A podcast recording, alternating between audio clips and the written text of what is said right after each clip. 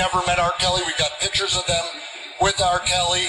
They knew exactly what was going on. We've got documentary evidence that people lied about their, their ages. Do something. We on a time.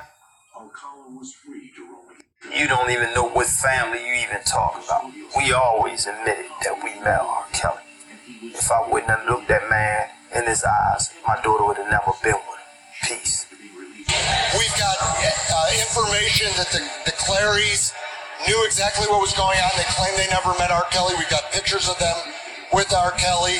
They knew exactly what was going on. We've got documentary evidence that people lied about their, their ages. Do something. We on a time.